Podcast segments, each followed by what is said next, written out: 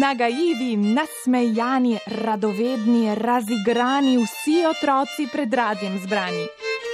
Na vrsti je zdaj škrati pozdrav. Trikrat zaploskaj, zacepetaj, tleskni s prstki, se z mano igraj. Zdaj pa pozorno, pozorno prisluhni. V naslednjih minutkah bomo skupaj odkrivali svet.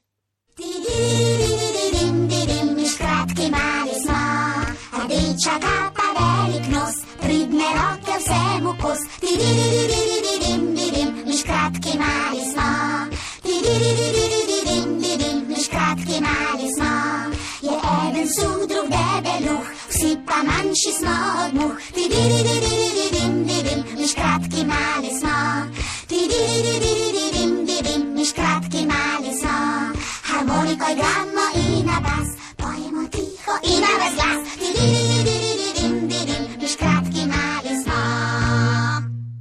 Dobro jutro, dragi otroci.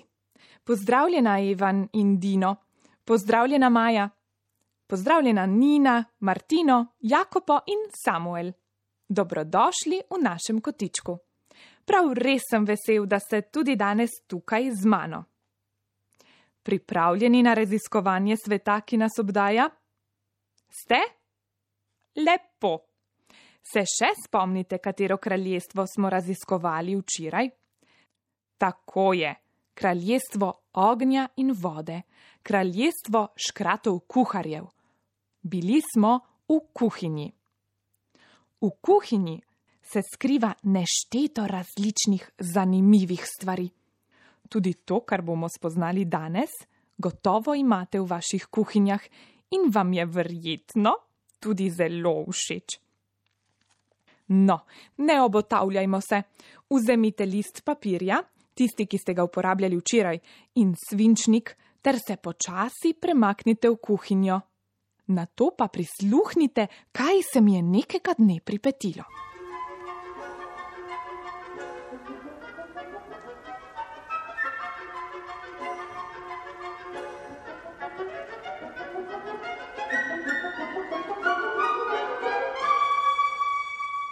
Bil je lep sončen dan v škrati deželi.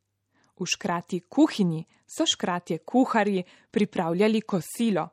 Mmm, kako je dišalo. Na jedilnem listu so bile testenine s paradižnikovo omako in zelenjavnimi polpeti. Za priboljšek pa so pripravili pisano sadno solato. Sadja in zelenjava nikoli ne zmanjkata na škratih mizah. Prav vsi škratki večkrat na dan jedo sadje in zelenjavo. Točno ob 13. uri je škratek palačinko glasno zaklical: Kosilo je pripravljeno! Škratki so si najprej umili roke in na to sedli ob pogrnjeno mizo. Na njej so se že rdeče smehljali krožniki polni testenin s paradižnikovo omako in zelenjavnimi polpeti. Škratu učenjaku so se že cedile sline. Na vilice je navil špagete in jih poskusil. Prav tako drugi za njim. Takrat pa se je oglasila škratka sončnica. Kuharji, testenine so sladke. Si mislite, sladke testenine.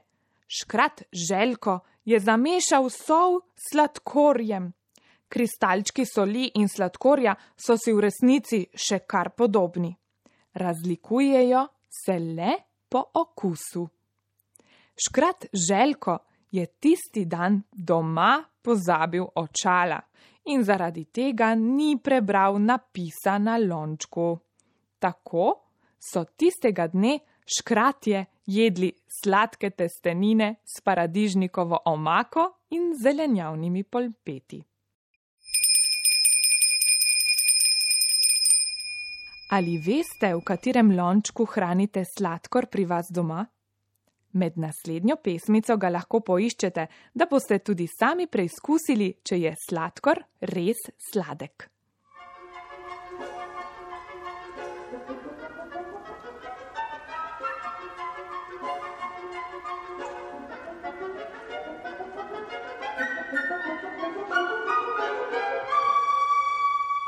Ste ga našli? Ste našli lonček s sladkorjem?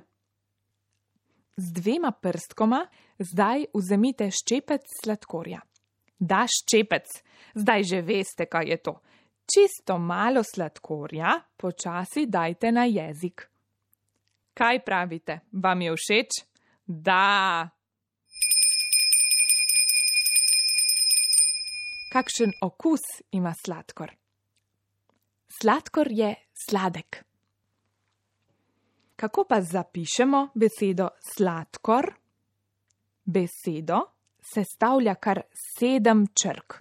S kot sonce, L kot luna, A kot avto, D kot drevo, K kot koš, O kot okno, R kot riba. Besedo lahko zdaj napišete na list papirja. Če pa še ne znate pisati, lahko narišete nekaj sladkega.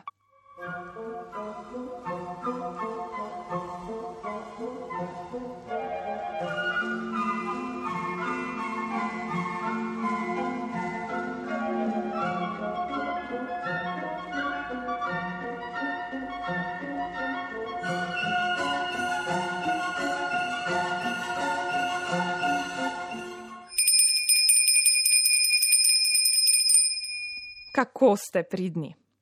Opazili boste, da besedo zapišemo nekoliko drugače, kot jo izgovorimo.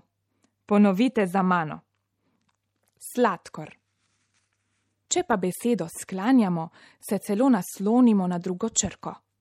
Sladkor je na mizi, sladkorja ni na polici.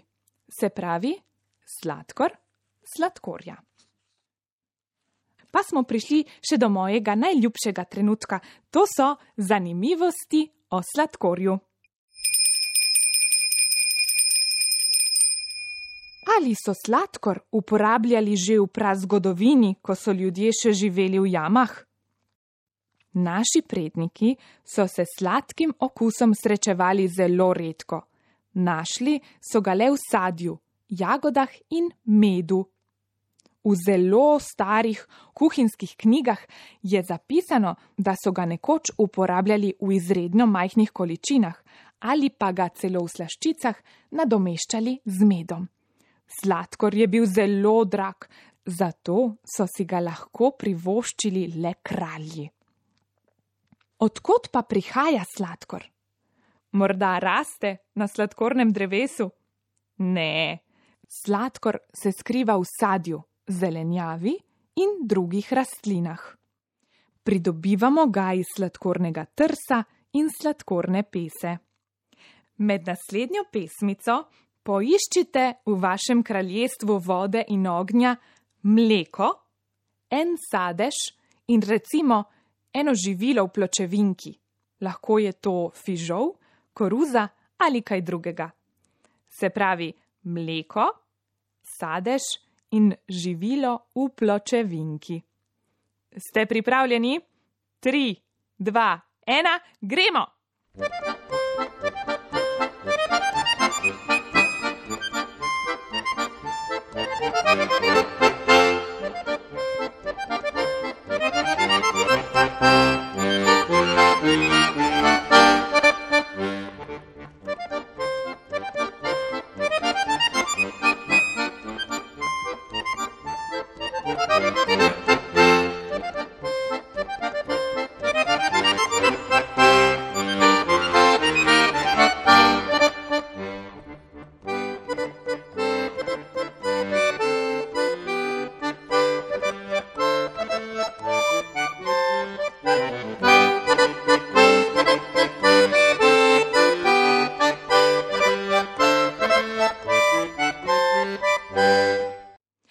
Sem. Prav vseh stvarih, ki ste jih prinesli, je tudi sladkor. Skriva se v različnih jedilih, ki jih imate doma. V mleku se sladkor imenuje laktoza, v sadju se sladkor imenuje fruktoza. Kot dodatek pa se sladkor nahaja tudi v raznih pločevinkah. Tako, dragi otroci, danes smo skupaj raziskali kraljestvo ognja in vode, kuhinjo. V njej smo odkrili sestavino, ki jo veliko krat, skoraj prevečkrat, dodamo hrani. To je sladkor. V tem kraljestvu se skriva še veliko zanimivih stvari. Preden se poslovimo, pa se še spomnite, kako gre naš škrati pozdrav? Trikrat zaploskaj, zacepetaj, tleskni s prsti, se z mano igraj. Zdaj pa še zapojmo in zaploskajmo skupaj. To pesmico poznamo prav vsi škratki tega sveta. Če pa je še ne poznate, se je boste z nami naučili. Čakam vas spet jutri, ko bomo spet skupaj odkrivali svet. Pa pa!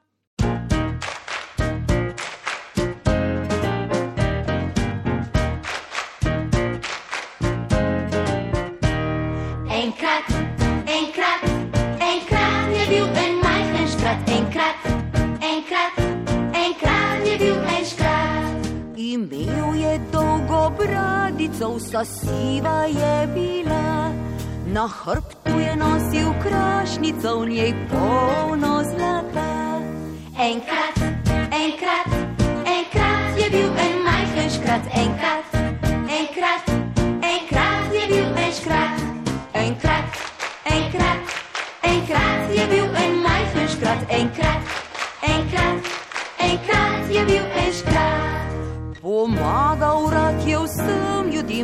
dobri so bili.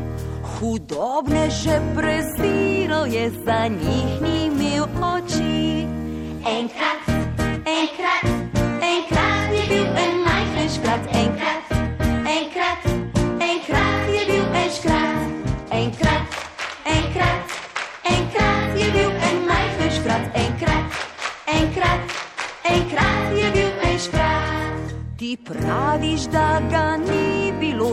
dokazov rešeni. V pravljici pa živel bo, zato zapojmo vsi. Enkrat, enkrat, enkrat je bil en majhen škrat, enkrat, enkrat, enkrat je bil en škrat, enkrat, enkrat, enkrat.